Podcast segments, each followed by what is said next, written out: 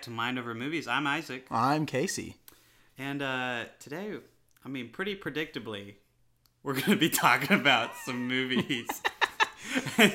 you know, you we really to like to spice it up every Yeah, week. if you come to this podcast thinking we're going to talk about anything else, we're not. Nope. Nope. Well, speaking of movies, Casey, have you seen some?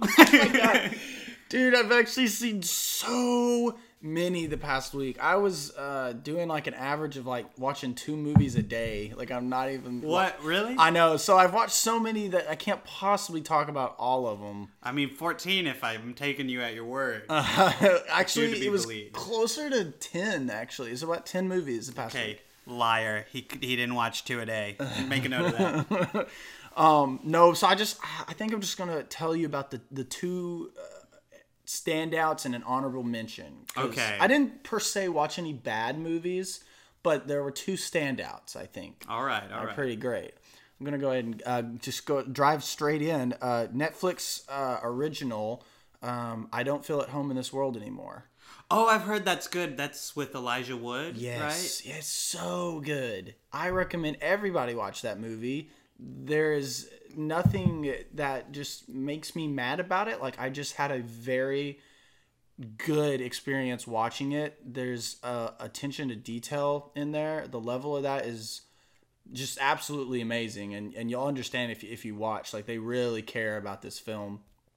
Um, the ending is great. Has a very satisfying ending. The characters are honestly the greatest thing to like about it. Um, and it's really a just a I don't know. It's just it's just a great movie. It's like the movie that everybody should watch right now. Honestly, I feel that. I think that came out the same year as uh, The End of the Effing World on Netflix. yeah. Um, what was that? 2018. Yeah, I think? 2018. I've, Yeah. I've been meaning to watch it. Who who does? Do you know who directs it? I do not know. I could look it up, but the time it would take me might stale. gotcha. But no, no, it's definitely good. I def I looked up the director. I just can't uh, think of their name at the moment. But um, and you know I can't think of the lead actress's name either. But she was super good in it. Is it? Oh, totally. Uh, Sophie, edit this out if I'm wrong. Is it Mary Elizabeth Winstead? Maybe. I don't I know. like I feel like it's someone like I that. I don't know. Real Ramona Flower vibes. You know what? Uh, hey Sophie, look that up real quick. yeah. Uh, okay, so we're back. Um, Sophie has told me that uh, 2017 was the actual year it came out. Um, the director is, I okay. She wrote this down for me. M A C O N. I'm just gonna say Mason. I don't know. I when you read Uh, it, it that could like be a Macon. It could be. Macon. Macon Mason Blair. Macon's making some movies. man. right? Um, and it was Melanie Li- Lynskey. Melanie Lynskey was the main actress. Oh, okay. Um, wow, I don't know her. I mean, yeah, I don't. I think she's relatively new in the scene, you know. Okay, hey. But uh, yeah, and Elijah Wood was awesome in the movie. But um, and the other standout film that I saw was um, The Assistant. Oh, Came I, out last year. I've also heard of this. This has um, Ruth from Ozark. I Yes, think. is I the- think- yeah. the main character. Oh, dude, it was just like it's a very slower movie. Like you can't really say anything in the movie happens. It's the day in the life of an assistant to a like a big top producer, like a production company. Like a Harvey Weinstein type, right? L- Yeah, yeah, because there's like some like sexual abuse going on or in the uh or I guess uh, not necessarily sexual abuse, it's sexual like misconduct in in the in the workplace. Um and she's uh just struggling with that while the whole film she's doing these mundane tasks that uh, really don't mean anything in the grand scheme of film, you know, production. It's it's just so like she's making like, at one point she's just copying scripts and then she goes and hands them to people.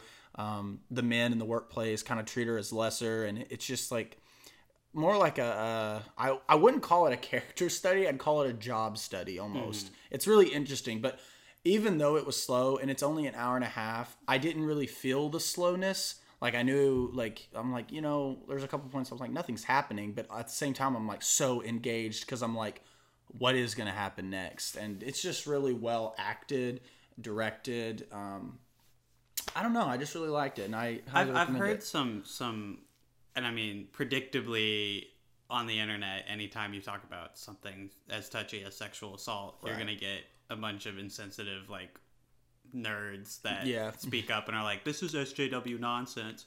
But I, I've definitely heard that a lot of people went in with the expectation that it was going to be more of a thriller, and that it's a it's a much slower and more subtle movie than that. Like, would you say that the subtlety might be too much for some people, or do you think that works to the movie's strengths? Honestly, I think it works to its strengths, and I think I'm not gonna say anybody can enjoy the movie. I mean, it's not it's not any type art house thing. Like it's just so subtle. But the I agree. The trailer was edited to look like a thriller, and in a way, the movie like it's kind of like if you like really like see what's going on, you're like, okay, this kind of is a thriller. But mm-hmm. while nothing th- like you know thriller esque happens in the film, you're like, this is a pretty you know effed up situation that she's in just with and she, all she did was take the job. And it's it's kind of crazy. There's a couple scenes in particular where i was like is this about to blow up? But it doesn't. And that's kind of the film's message is because it could lead to here and they could go into like thriller territory and explore this. They don't because they're trying to keep it realistic and be like this is what happens like every day. Like I think It's I think interesting. that that sounds really brilliant about it because in a lot of these sexual harassment cases, you know, it's not this very pronounced like outright evil behavior. You know, like Mm-hmm. Right.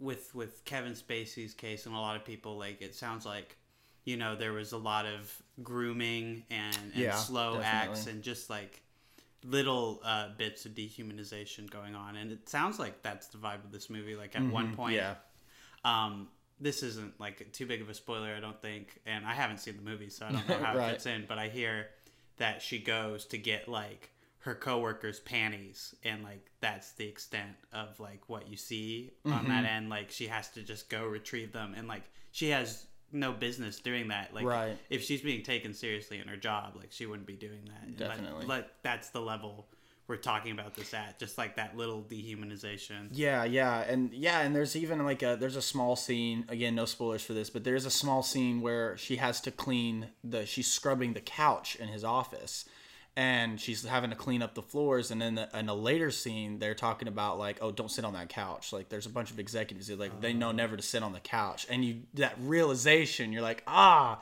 man, tell why people on the internet are mad about it. You know, it's too subtle for them. You Yeah, know, you can't pick that up. Apparently, Yeah, exactly. They have to say it outright. that that sounds like a great movie. What's the what's the honorable mention? Oh yeah, I do have an honorable mention. Um, it's Olivia Wilde is in this movie, and it came out pretty under the radar, but I thought it was a pretty. And Luke watched it with me, and he thought it was great too. Oh okay. This is another really subtle movie, not for everybody, but it's called A Vigilante.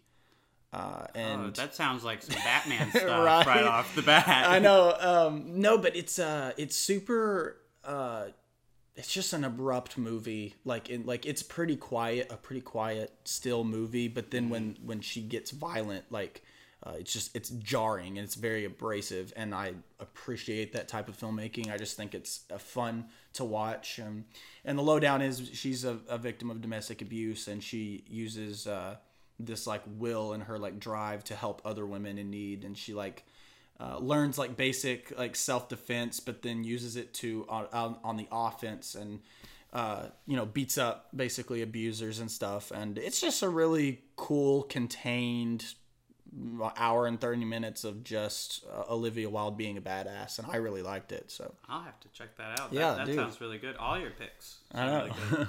I watched. Um, a, Hold I'm, on. I'm, I wasn't as good as you. I uh, I only watched two movies this last week. Uh-huh. It was okay. it was Thanksgiving, you know, the Right. work and the holidays or whatever. Um, but the one of the ones that I watched actually just came out this year. It's called Feels Good Man. Have you heard of this? Mm. I think i've heard of it but i don't i've never i don't even know what it's about So it's about um, Pepe the Frog. It's uh, it's about how the creator um, made him. You know, it was originally just a cartoon comic strip, and how like over the years it's been stolen this character and it's been used by the alt right and extremified to this like terrible. It's a hate symbol. It's classified as a hate symbol right now. Pepe the Frog is. Um, and the documentary talks all about that, how you know the creator absolutely hates that and things that he's doing now to combat it, and it was really interesting. Um, one of the things I liked about it the most is even though it's a documentary, they actually have animated segments in the movie with Okay. with the character Pepe the Frog and stuff, and Right. it actually totally adds to the vibe of the movie. Like, Really? it's not obnoxious at all, or it's stylization Mm-hmm. for the sake of being heavily stylized. It's just like it really flows well with the movie, and I, I don't even want to call it a documentary. It's more like just this like weird like experience of seeing this um, character like kind of tainted Mm-hmm. by the outside world, and it was probably one of the better movies I've seen this year. I mean, Really? I, I, we don't have a lot of 2020 movies to No, work with, but this is up there. Okay. I'll definitely have to check it out because I do remember seeing the trailer for that when it came out, Mm-hmm. and I wanted to wanted to see it, but then I didn't hear anything about it again. So, where did you watch it at? I watched it on Amazon. Amazon, it's, gotcha. it's available to rent there. Gotcha. I'm not sure that there's any other way to watch it right now. Um, but I, I definitely recommend checking it out. And then I only watched one other movie. I watched on VHS though. Okay, okay. Yeah, it's a real street rep. Uh, my dad and I watched it. Training Day. Yes. I've uh, I'd never seen it before, but it, it had been hyped up to me. Um, David Ayers wrote it, the Suicide Squad guy. Mm-hmm. Dude, I and know. Bright. I know. Like both movies, I hate vehemently. So yeah. so I didn't know like what to expect because people really love Training Day, and I was very curious to see it. And uh, yeah, it's it's good. It's Yeah, dude. I yeah I watched it a couple years ago and I loved it. I think it's really good. I uh I think that it all kind of hinges on whether you dig what um, Denzel Washington is doing with this Yeah. like cop character that you can't quite tell if he's like a, a just a terrible corrupt cop or if he's like in a deep cover. Like at one point he's like driving and he's trying to get Ethan Hawke to smoke like contraband. And Ethan yeah. Hawke's like no I won't do it. No I won't do it. And he like swerves into the middle of an intersection stops the car points a gun at Ethan Hawke's head and it's like smoke that that weed man or I'm gonna put this bullet in your brain and like they're just like chilling there it's, it's really funny but like I think he does sell it. Like I don't think it ever gets Yeah. too over the top. I mean, there are like a couple parts where you think, "Oh, I'm not gonna be into it anymore," and then he shows up again. And you're like, "Oh my god, Yeah. this works for me somehow." definitely. I uh, That's a testament to Denzel Washington though, honestly. And honestly, the script, uh, I liked it because Mm-hmm. you're you're watching the movie and you don't really know um, if there's gonna be some kind of twist the whole time. Like if there's gonna be Right. this twist that Denzel is actually like a pretty good cop and he's just like rough or like you know maybe there's more complicated layers to Mm-hmm. the story and it's almost like satisfying when there isn't and you, you Yeah. just see that he is this terrible like person you're like oh my god i feel just like ethan hawke you know i, I kept trying to see the good in this guy and that blinded me to the fact that there is none Mm-hmm. and uh, speaking on that, you know, the expectation of a twist or a plot twist, um, the nature of plot twists in film in general is Yeah. kind of what we wanted to get into today. Oh heck And yeah. Would you like to take the lead Yeah, on that, totally. We wanted to talk about plot twists today because plot twists are very interesting and they're also one of the best ways for a movie to be remembered by. Yeah. In my opinion, I think if a movie has a plot twist in it, even if it's bad, you're going to remember it, you know, because you're sitting in the movie theater and all of a sudden the story's flipped on its head. Which brings me to I we need to I need to get out there the what a plot twist technically actually is, and then I'm going to relate it to M Night Shyamalan. Uh, because he is that name is basically pretty much synonymous with the word plot twist. He is known as the king of plot twists, the master, whatever. Um, but a plot twist is not just obviously not just for films. It's a literary technique to completely diverge the path that the narrative is taking. Uh, doesn't it doesn't really you know plot twists are not necessarily confined to one genre. They work well with a, a handful of genres, but they can pretty much be in any movie. And there's probably some plot twists that you didn't you maybe you're like uh, that movie didn't have a plot twist, but it actually did because it's just it just means that the the narrative, the story as you know it, has just been I like to use the term uh, it's just turned on its heels, uh, completely new direction, or maybe not necessarily a new direction, but just a just a wealth of information dumped on you that completely changes how you're looking at the movie or how the characters are seeing their situation.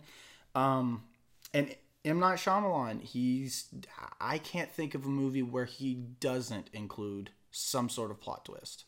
I mean, it's because uh, the man made his whole career off of Um, one off plot of twist one right plot there. twist. Yeah, well, it was um, Sixth Sense. Sixth Sense. I was about to say I couldn't remember if Sixth Sense or Signs came first. Yeah, S- Sixth Sense was the the first one that he got big off of. I Mm-hmm. mean, if we're not counting Stuart Little, which is also written by M Night Shyamalan.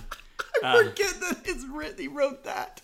It's uh, it unfortunately doesn't have any game changing plot twist, which is maybe why, even though they came out in the same year, only The Sixth Sense got nominated for Best Picture and stuff like that. Stuart Little.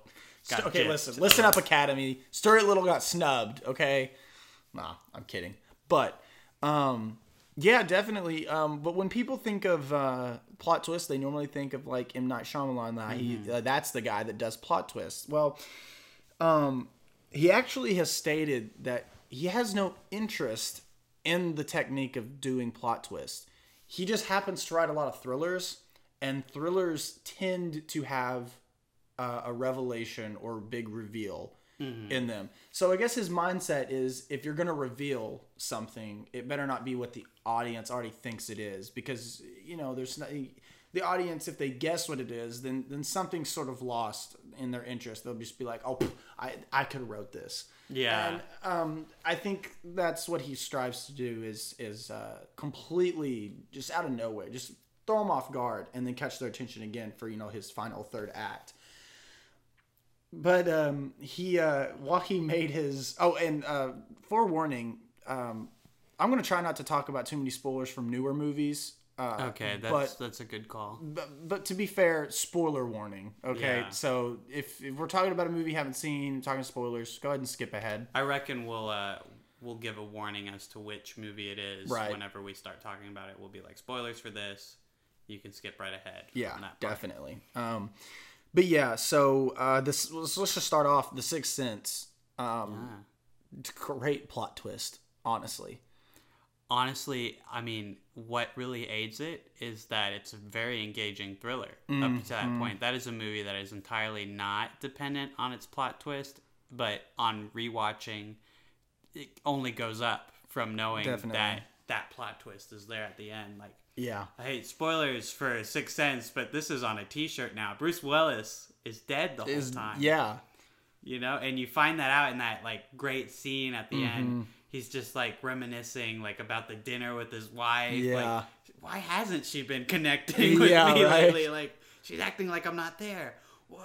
You know? Like, yeah, definitely. Yeah, and I I can't believe like when I watched the first time uh, when it happened, I was like, what? How did I not see this coming? And it's because the script is is written so well to where you just the the range of information that you're given, and you kind of it kind of subtly like you know hints. It doesn't. What I think works so good about it is, for example, when he you know he's shot in the beginning, all we see is his wife rushing to him, and then immediately the next scene is he's talking with the kid, and then he goes home and his wife's not talking to him, and you're like something happened between him getting shot and you know that something's happened, and we'll figure it out.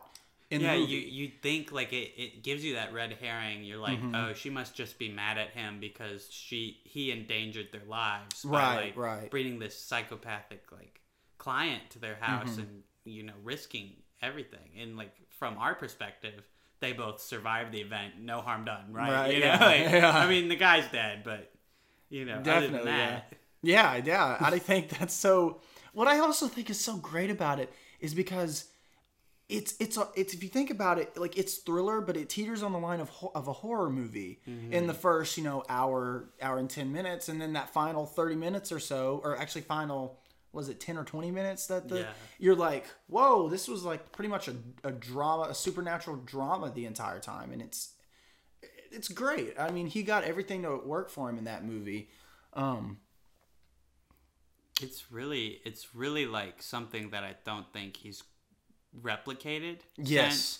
I think that Unbreakable is probably the best movie he's done since uh, Sixth Sense, and that was the one he did right after.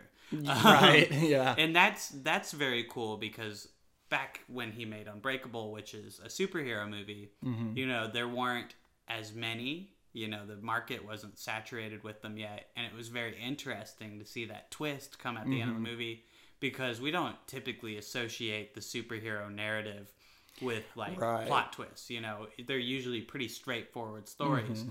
Good guy fights bad guy. Maybe his morals are tested in there, but Mm-hmm. usually comes out on top. And to have that like gut punch of Samuel L. Jackson being the Yeah. bad guy the whole time, orchestrating all that stuff, it's smooth, but um, it's not the Sixth Sense, you know. And you Yeah. can tell he says that he's never chased that, but something kind of tells me Oh, he thought that's what equaled critical acclaim because I Mm-hmm. mean he tries it in The Village, he tries it in Lady in the Water, he Yeah. tries it in the happening, Happening. Yeah, Like, and the, the the visit which is got mixed opinions on that but the visit was okay, I guess. Uh, nobody talks about the visit that's Nobody the thing. talks about the visit. At the time, it was like, oh, he's coming back, man. He's Mm-hmm. like, he's really doing it. And then uh, no one talks about it anymore. And Split became the movie that Yeah. people were like, oh, he's really coming back. Uh, and honestly, I think that's a much better example. But I think it's also because he wrote it at the same time he wrote Unbreakable. That's why the Split script is so good. yeah And Glass, which just came out in 2019, is a piece of See, Dog turd. That that's that's. I'm glad you mentioned Split and Glass because, I mean, night and day, right? yeah. Split, um, I think was really, it's what I was hoping for. I was like, oh, a return to form, because in a in a sense, that very ending scene is the plot twist of the movie. It's I guess you could call it technically like a meta plot twist almost, mm-hmm. because he's basically saying. Haha, this is an indirect sequel to Unbreakable. It's what everybody's been asking for all these years. Yeah, for, for reference, for people who haven't seen Split um, or Unbreakable, Unbreakable is this really great superhero movie with the twist at the end. Yeah. Split is this like seemingly unrelated thriller Mm-hmm. about a man with split personality disorder, and then at the very last second of the movie, Bruce Willis walks in. You're like, oh crap! Yeah. it's a sequel to Unbreakable. it's a superhero movie again. Right. We're back on. Yeah. Uh, yeah, and it there was uh I remember I was uh when I saw Split, I had not seen Unbreakable yet. Oh, so, So- it was probably just confusing. It was so confusing and at the end I was like, "Whoa, what?" And then uh I was with my friends and they started freaking out. They were like, "Oh, yes. Oh, this is so cool." And so I had to look it up and I was like, "Oh my god, that is that's super cool." So I went and watched Unbreakable. Then I was super hyped for Glass. And can I just say like that he tr- he did a he did a double whammy plot twist in that movie and both of them just sucked. Like what was the the first one being the uh how um It's like just how they're all how they're all like going crazy and they're in the in the ward. Like is that? Oh no no, you're talking about when Mr. Glass like starts moving around. What are you thinking? so about? I'm okay so I'm thinking of basically the reveal that these people are basically there that superheroes have always existed and they've been this organization has been there to keep them in check and they know their Oh, yeah. weaknesses. Okay that's the first one. And i don't know why i just because the movie was headed one way the entire time and then when that happened i was sort of like it feels like it's slowing down because you know what's going to happen and then they tease this big fight at a building there's like you know it's you superhero he has to have his final big fight. It has to be in public and everywhere. So i'm like oh crap this is going to be the most action in this series that we've had. And they're going to do like a very public fight. But no they just and spoiler warning uh skip ahead they all just die. The organization kills all of them. Which i don't i don't know. I didn't like that at all I think I think that the problem is, you know, unlike back in the early days when he would do the, the good old plot twist and it would maybe help the plot along, um, it's it's this obsession that's come into modern movies where it's the subversion of like genre. Right, right. And I mean, that's what he's going for when at the start of Glass, you know, it seems like your standard superhero affair, like what you probably imagined the movie was going to be. Bruce Willis is like tracking down the split personality guy. I think his name's Kevin. Um, and they like fight, they duke it out. Mm-hmm. And then Sarah Paulson and her crew show up, knock him out, and they're in a mental ward for the rest of the movie. And Yeah. alre- already, that's just the subversion of what you would think this movie would do, which is, you know, to just have this standard, like, action sequence filled movie with, Yeah. like, a couple satisfying character moments in there. But instead, it's like, maybe doubt that the characters are credible. Um, and so what's a little frustrating about the finale is we get back on track onto that superhero narrative, Yeah. but he again he subverts and he's Yeah. like it's not about them even it's about inspiring hope in people I don't. or- Yeah. See, that's. Uh, I don't know. but if he wanted it to be optimistic you don't drown your beloved main character of this trilogy in a puddle I know. yeah. you know they just like they're so brutal and they just kill him like that you know It's it's very it's very maddening to the point where even Samuel L. Jackson's death to me was undeserved. At least in the way that it happened. I was just kind of left with thinking did he hate these characters? Like I don't know. And so like I guess necessarily it's hard to distinguish plot twists from uh, subverting expectations, which that uh, recently that term has been thrown around a lot with the whole Rian Johnson fiasco. But um, subverting expectations and a plot twist are, are kind of go hand in hand, but they're just a little bit different. Um, and I think he didn't do either of those well in Glass, No. while he did them very well in you know some of a couple of few of his uh, previous films. And um, I don't know, he's coming out with a new movie called Old. I've been uh, old Oh, it's called Old. Yeah, it's another thriller. You should see the poster for it. It's super weird.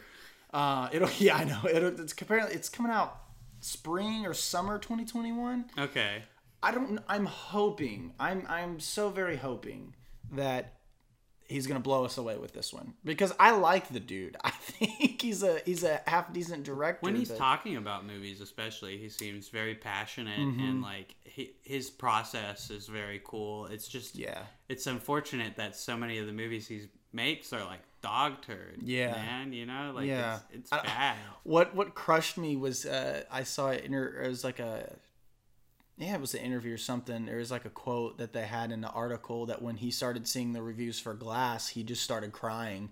oh really Yeah, because like I mean, Aw. if you think about it, that's his baby since 2000. That was good. This is his conclusion to his only trilogy he has, and the reviews just sucked. And he, yeah, he said he broke down crying, and he he was so disappointed in himself, and that makes me feel bad.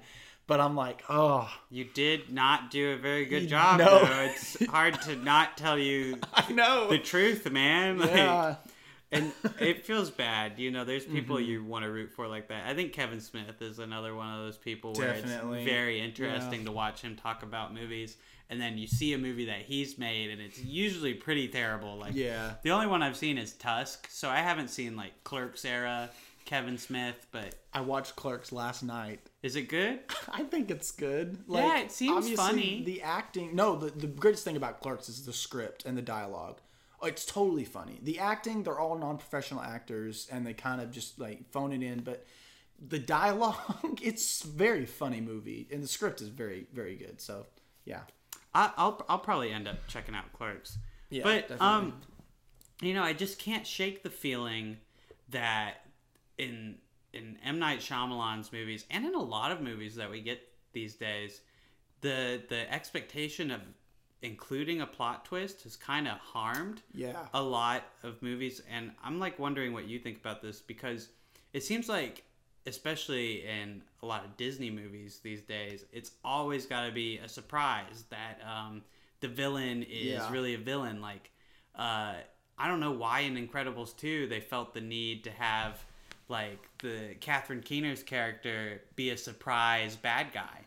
Like you don't need that at all. Like Definitely. Um, I remember specifically calling that very early in the movie, and then when it happened, I thought I thought it was going to subvert my expectations from that, but it didn't, and no, it's just meaningless. Just um, just a for the sake of of having that plot twist. I think just so audiences will, I don't know, wow and amazement. I don't know.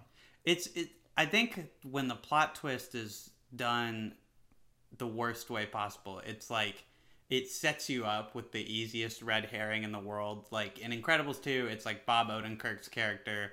He has like a motive that you would think Yeah. would be like, oh, I want to fight superheroes, or you don't trust him. He seems like a slimy guy. Right. And then, of course, it's his sister because she's been kind of schmoozing it up with Mrs. Incredible and stuff. And this is the case in a lot of movies. Is like they set you up with this red herring that no one actually goes for, and they go, they clap themselves on the back whenever they reveal that the red Yeah. herring was in fact a red herring, and the audience is like, we already knew that. right. Um, and I also think that at its worst, a plot twist makes a movie not fun to rewatch. Oh my God. Yeah. I'm, I'm gonna say something a bit controversial. Okay, And you tell go. me if you agree with this. I think The Usual Suspects is a bad movie because you watch it one time, and that's the only time you're gonna get any thrill out of it. Um, because the story just is not interesting once you know the twist. Like I, I watched it for the second time last year, and I mean it's well directed, which I hate to say because Bryan Singer is a Awful person. awful person. He belongs in a movie like The Assistant. Um, yeah, right. um, but he man knew how to direct, and it was written by oh, who's that guy that does like the Mission Impossible movies these days?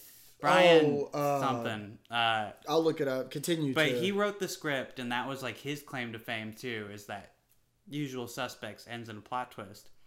Um, but the unfortunate thing is, like, yeah, you watch the movie again, and spoilers for the Usual Suspects. Yes. And once you know Kevin Spacey is actually the bad guy, like most of the scenes don't have any stakes. You see Keyser Söze right there. You're like, there he is.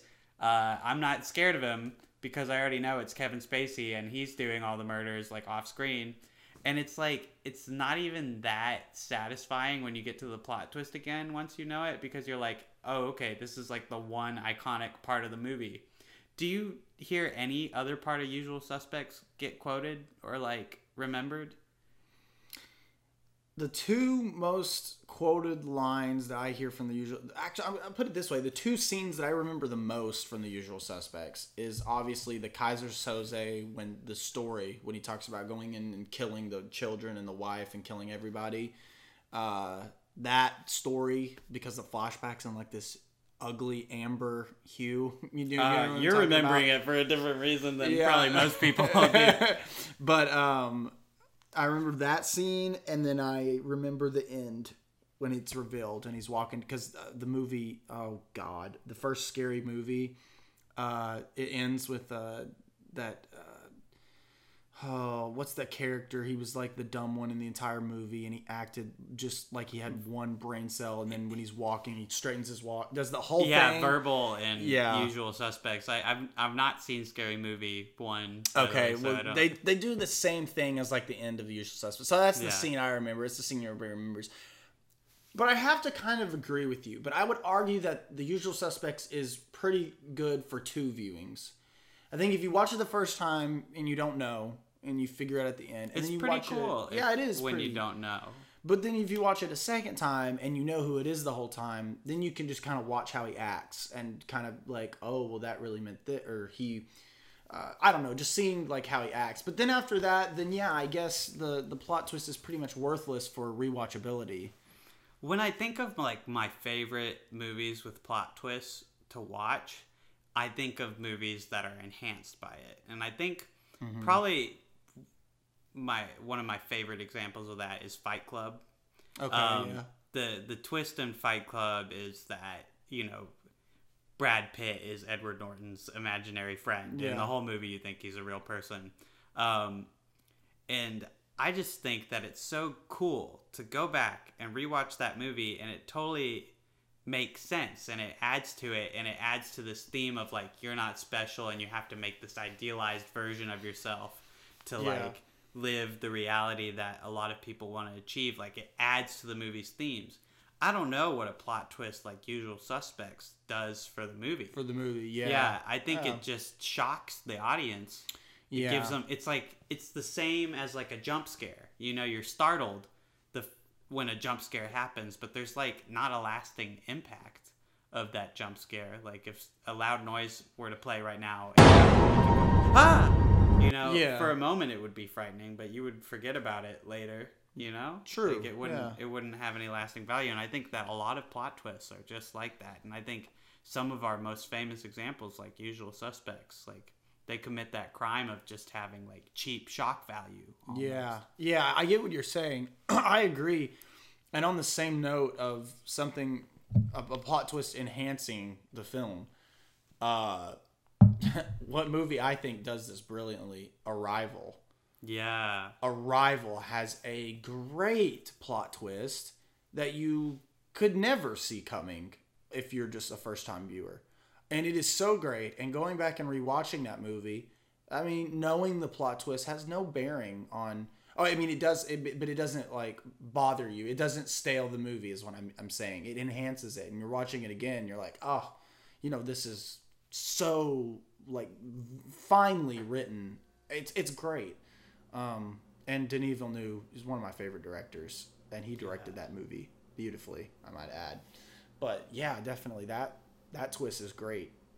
i think that denis is one of those directors that knows when to include a twist and when not to Mm-hmm. i think uh, blade runner 2049 um, spoilers for that too Yeah. um, like has that element where like it'll lead you on with a lot of points where you would expect a twist, kind of how Training Day did, but then it doesn't like actually go into that twist that you think it would. Um, it subverts your expectations in Mm-hmm. a good way, and I think that he's like such a master at, at that, Mm-hmm. and he doesn't. I think sometimes the plot twist is like used only as a, a source of like a big reveal um, and sometimes it's nice to have no big reveal at all Definitely. i mean to be subverted in that way and realize oh it really is how it seems here Mm-hmm.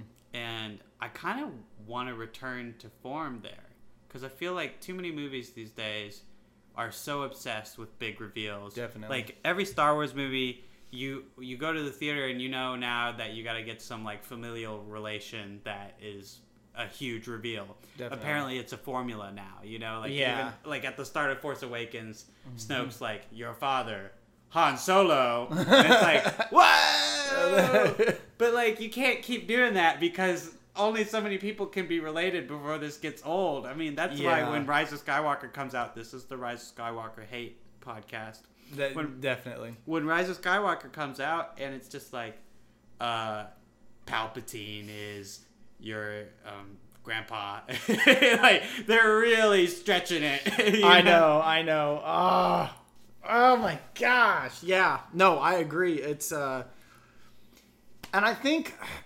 I think honestly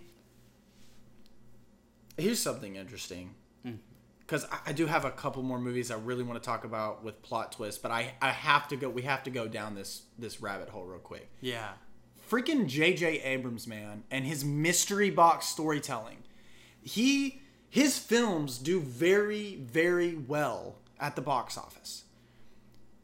And he has this way of telling the story. And for those who don't know, the mystery box way of storytelling, he teaches it in his TED talks to universities and shit. But um, it basically how he writes a script is he writes it with questions all throughout. It's how he it's how he did Super Eight. It's how he did even Star Trek Into Darkness is how Yeah. that's how he did that, which I I thought Into Darkness worked great. I love that movie, but really again- I I know you a probably hate it. vehement Star I Trek know. fan I do not like Into Darkness but I like Super 8 quite a lot yeah, yeah. I really like Super 8 I think that might I don't want to say this and get blasted for it later I think it's a better version of ET oh, What? Yeah.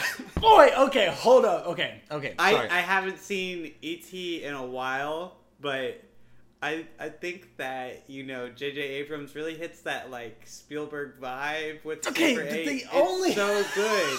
Ah! but J.J. Abrams markets nostalgia for people. So all he's doing, while it feels like E.T., that's because it basically is E.T. He worships Spielberg practically, and he's taking elements from But E.T. it's, and it's from the not Goonies. just about and that for me. It's like it's that fact that he gets that like nostalgia of being a kid. Like, and this is not what Spielberg was going for in E.T. Like, he wasn't trying to like make you remember what it was like to be a kid. Well, no, He's just trying to tell not, a story no. of wonder. And I don't think it's fair to say that they're the same movie. Oh no, well, no, definitely not. Um, which I think it's what it sounded like when I said that Super 8 is a better ET. I just really love Super 8's like um remember what it was like to be young and pure and like have Running around with a adventures and then also remember Spielberg. I mean yeah, I don't mean, know. Yeah, I feel like it's tastefully done. Um, and I just think the exciting action part of Super 8 works in its favor. Um, Gotcha. To keep it interesting. I mean, obviously, we don't have the John Williams score. I don't know, man. This is my. If I got to take the L on this one thing, I'm just going to say I, I like Super 8 a little bit better than ET. okay, that's fine. Your reaction I know me it was not. I know it was not fun, but I I understand what you're saying. I just ET is uh well we can get down another bit. That's a special movie to me. But either way, It is a special film. It is a very is special- certified classic. it's a certified classic. But no, um, but J.J. Abrams with his with his story box approach, you know, asking all these questions, and he says, if you tell somebody what's in the box, that's less intriguing than wondering what actually than telling than not telling them what's in the box. And this comes back to bite him so many times. when it's and I- time to pay up, when it's like, yeah when it's hard. time to pay up it is hard and i think that's why just his i don't i think that's for me his films fail in my opinion um i think also it hurts the industry of of screenwriters Yeah. because he's going around here giving that spiel about the mystery box. And while I'm not saying you shouldn't do the mystery box approach, maybe out there there's a movie like that where where actually I know there's a movie where, where it works, but it's very, uh, very. Uh, What's what's the word I'm looking for? Like nobody really knows about it. Oh, it's very um. They obscure. Underrated. Yeah, obscure, It's an obscure obscure film. called The Big Empty. Um, we're gonna have to sit down and watch that one night because I'm telling you, bud. Either Okay. way, either way, um, it doesn't work for a lot of movies, and I think it hinders audiences' expectations of every other movie afterwards as well, especially after a big bombshell movie like The Force Awakens, where I mean, it leaves room for so much conversation. There's so much media traffic for that movie when it came out because everybody was asking questions like, "What's the answer to this? What's the answer to this?" And he did not pay up. Technically, he paid up, but with that with that example, with that with the sequel trilogy, there's a whole wave of, of crap that happened within that. But um, you see it so much, just movies striving to just hit you with the big punch, and it's not rewarding, not fulfilling at all. It, it's starting to feel tired. Yeah. Like just like how superhero movies feel oversaturated, and it's kind of hard for me to get excited for a new one. I'm just like, if a movie seems like it's setting up some like big reveal and it does it, I'm just like, was that even so satisfying? Do you feel? Yeah. Do you feel like you did what you set out to do? Does this really enhance the movie? Like, I don't know. Most big reveals these days, I'm just like they're eye rollers. Really, The- the, the art of the reveal has been kind of lost, or if not lost, tainted. You know. definitely. And I, I do I do think J.J. Abrams is a problem with that because, God, you know, like his his plot twists are not satisfying. And you said you love Into Darkness. I'll I'll tell you what, Into Darkness's plot twist doesn't even make sense if you haven't even seen like like older Star Trek movies. Right. Like Benedict Cumberbatch is just like hmm, I'm Khan. And if you think about it, to the characters in the movie, that may that name means nothing. Nothing. Yeah. It's like Kirk and Spock in that movie have no idea what he's talking about. Like mm-hmm. why? In fact, other people wouldn't care. Like it's just for the audience. It's a moment only to make the audience go whoa, Right. and like you're cheating because in the movie that actually does not mean anything. Yeah. It doesn't mean a single thing Yeah. to any of the characters except maybe old Spock, who's like hardly even in the movie because Leonard Nimoy is too busy like dying in real life. Rest in peace. I love you. Rest in peace. like that's what I'm saying. It's like so many movies will go all the way to get to that big reveal, and at the end of the day, it didn't mean jack to anyone. Yeah. Like it was just for the audience's It's for sake. the audience, yeah. like fan service has become the backbone of big reveals. Right. You know? Like even Game of Thrones, like beloved te- television shows are relying on fan theories coming true to be their big reveals rather than like actually setting up something themselves or you know Definitely. or like making stakes and reveals Mm-hmm. exciting for characters. What works so great about Luke learning that Darth Vader was his father is that just like for the audience, it's shocking to Luke and he doesn't want to hear it and appropriately he screams like, "No, it's Yeah. not true. It's impossible." Most big reveals these days wouldn't get like a peep out of a character. Like someone will be like, "By the way, my name is Nikolai Tesla." It's like, They're like, so? And the audience is like, mm, well, Yeah, I read about him in I- history yeah. one time, I guess. Is that the inventor of? Electricity. I mean, oh my gosh. Yeah, yeah. But but to, to go to a lighter note, you know, we've been kind of bashing, but let's talk about plot twists that did it right. Yeah. That are memorable films. And I have that aren't so bad. Exactly. And I let me tell you, bud, I got a banger to start off with. I don't know if you've seen this, but good old classic Alfred Hitchcock, 1940 Rebecca. I no, I haven't. Bruh. That's I think I might be wrong, cinephiles. Cinephiles in the YouTube comments, please let me know. But I am pretty sure that Rebecca is the film that got him noticed in the US at least. Because that film Okay. was big. It won the Academy Award for Best Picture. Yes. That film has Never heard of this. that film has like three interwoven like plot twists within one or two scenes and it's like so good. It is so good. It completely flips the movie on its head changes in a new direction but at the same time you're like whoa that only enhances this story and now i'm ready for this climactic third act. And let me tell you the third act is absolutely crazy.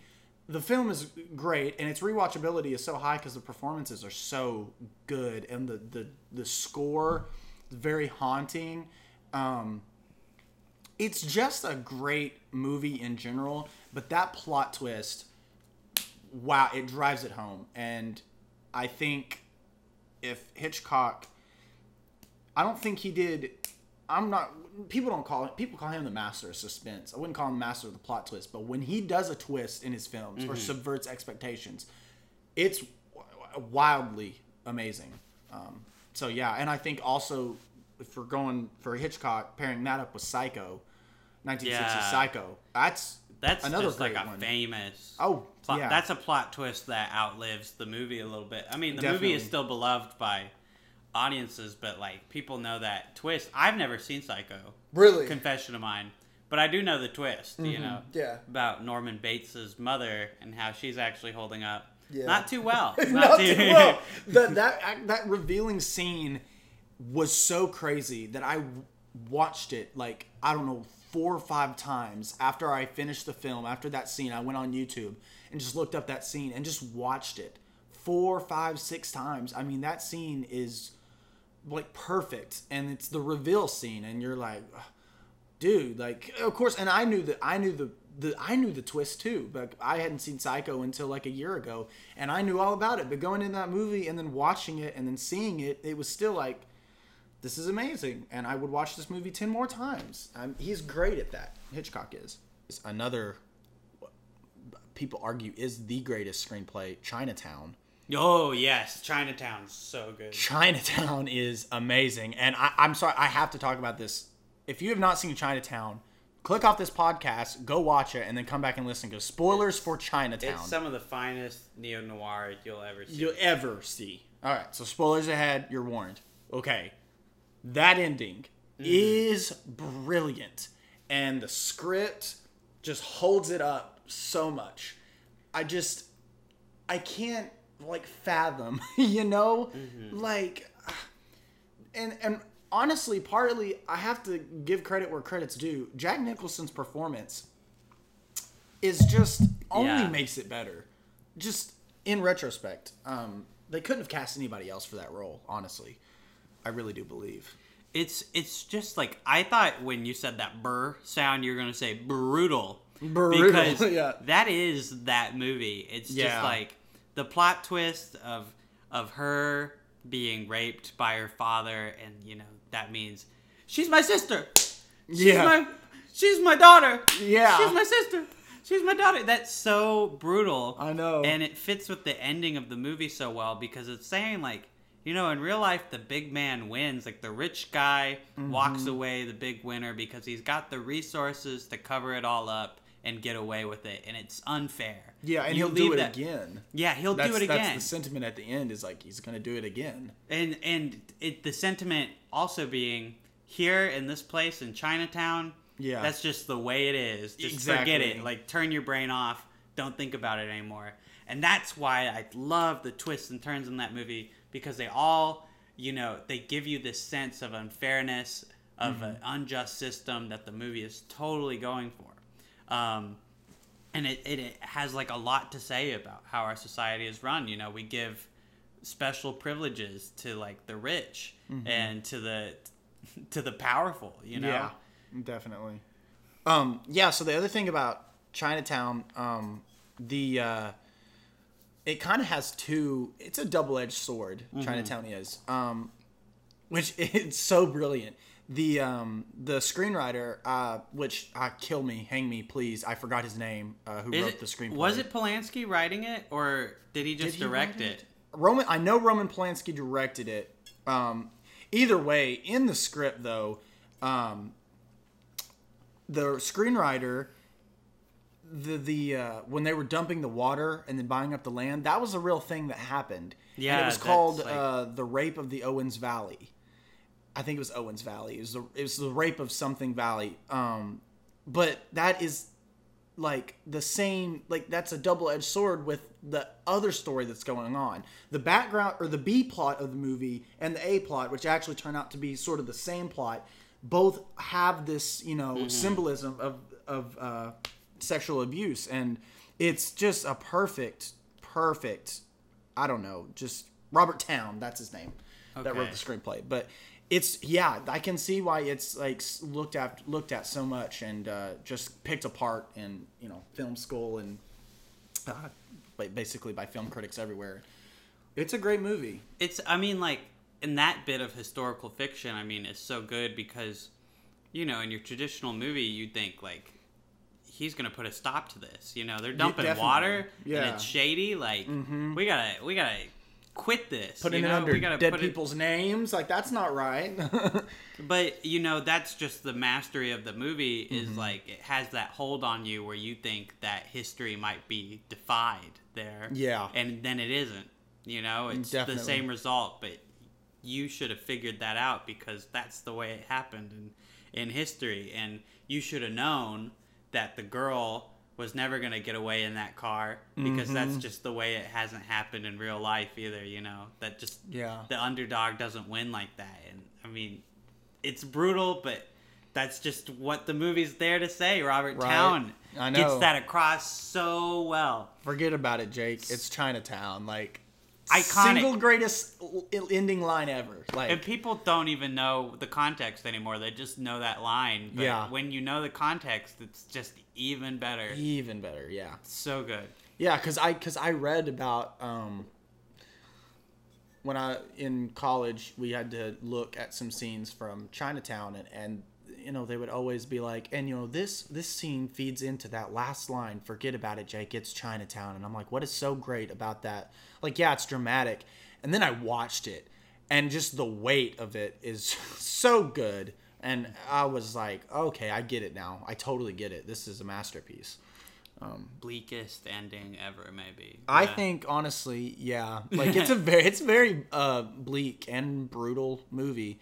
Um, but I rec if you haven't seen it, please go watch Chinatown. Yeah. You'll do yourself a favor, honestly. Jack Nicholson's in it; he's great.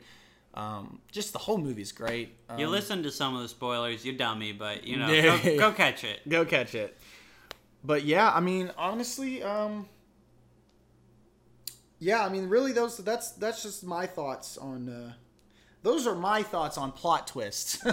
Yeah, I, I think that, you know, when done well, a plot twist is a really great way to improve your narrative and make it exciting for audiences to want to rewatch your movie. Mm-hmm. Make you know, it uh, remembered. Yeah, remembered and endlessly rewatchable because you can be like, ah, it makes sense in the context of the movie. And Mm-hmm. at worst, it's there because it feels like some kind of contractual obligation Yeah, to be there. And I would like to see that kind of plot twist fade away, you know? And- definitely. And, you know, kind of on a closing note, it does seem like we're getting back to that point. Thrillers are kind of returning to Oh, being yeah. more suspense fueled rather than twist driven, you know? Um, I haven't seen it yet, but I've heard the, the movie Run is a really good uh, Yeah. example of just like a solid thriller. This director did that movie a couple Searching. years ago, Searching. Yeah, which super good. Mm-hmm. Love that movie. And that was also a really good example of this because it's a thriller where it's not necessarily like all about the twists. It's just about like, God, what's going on with John Cho's kid? Like, what Yeah, stuff has yeah. she been up to? You know, Yeah. it's gradual reveals. You're just in the dark, Mm-hmm. um, just like the character is. And that movie works so well. Like I was saying earlier, you know, it sucks when twists don't mean anything to a character. Right. And that movie, Searching, I guess this is just an ad for Searching now. Go watch it. Yeah, true. But in that movie, everything he learns about his daughter, it's just like so earth shattering to him. You know, it hurts him, and so it hurts you, and you just care so much about the narrative.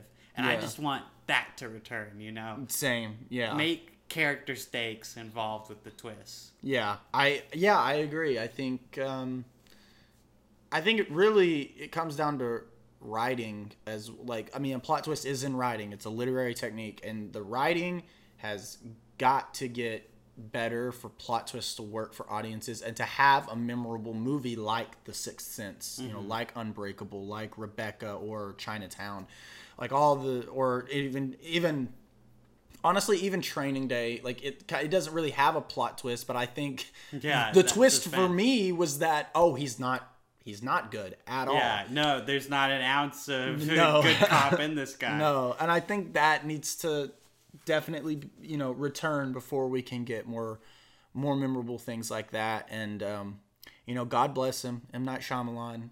i really love the man and i wish him. well i miss him but he, he's got to step it i wouldn't even say step it i don't want to encourage him to step it up like but just you know just a return to form uh, Yeah. like you were saying really right like simple movies aren't bad you know? Definitely if. It, if it's simple it works sometimes. You shouldn't have to write a huge explanation to make your movie work like yeah. you, your movie should do the work for itself right. like. yeah like uh yeah these big you know grandiose like totally like changing the genre of the film when it doesn't make sense at all. Yeah. like that stuff that's no other there's not movies that did that. They're just doing that and they're bad you know what i'm saying like Hmm. i don't know but um that's that's our soapbox i guess or that's yeah you know we don't have really a clear point because it's a more nuanced issue than just Definitely. uh, a plot twist good or plot twist bad but i don't know i feel like i've gotten some stuff off my chest Sam, I think I've lifted a weight off my shoulders of this literary technique being used for worse in recent years. Well, before we go, I, I do want to mention that I have been deceased the whole time and I am Casey's dad. Dad. This has been Mind Over Movies.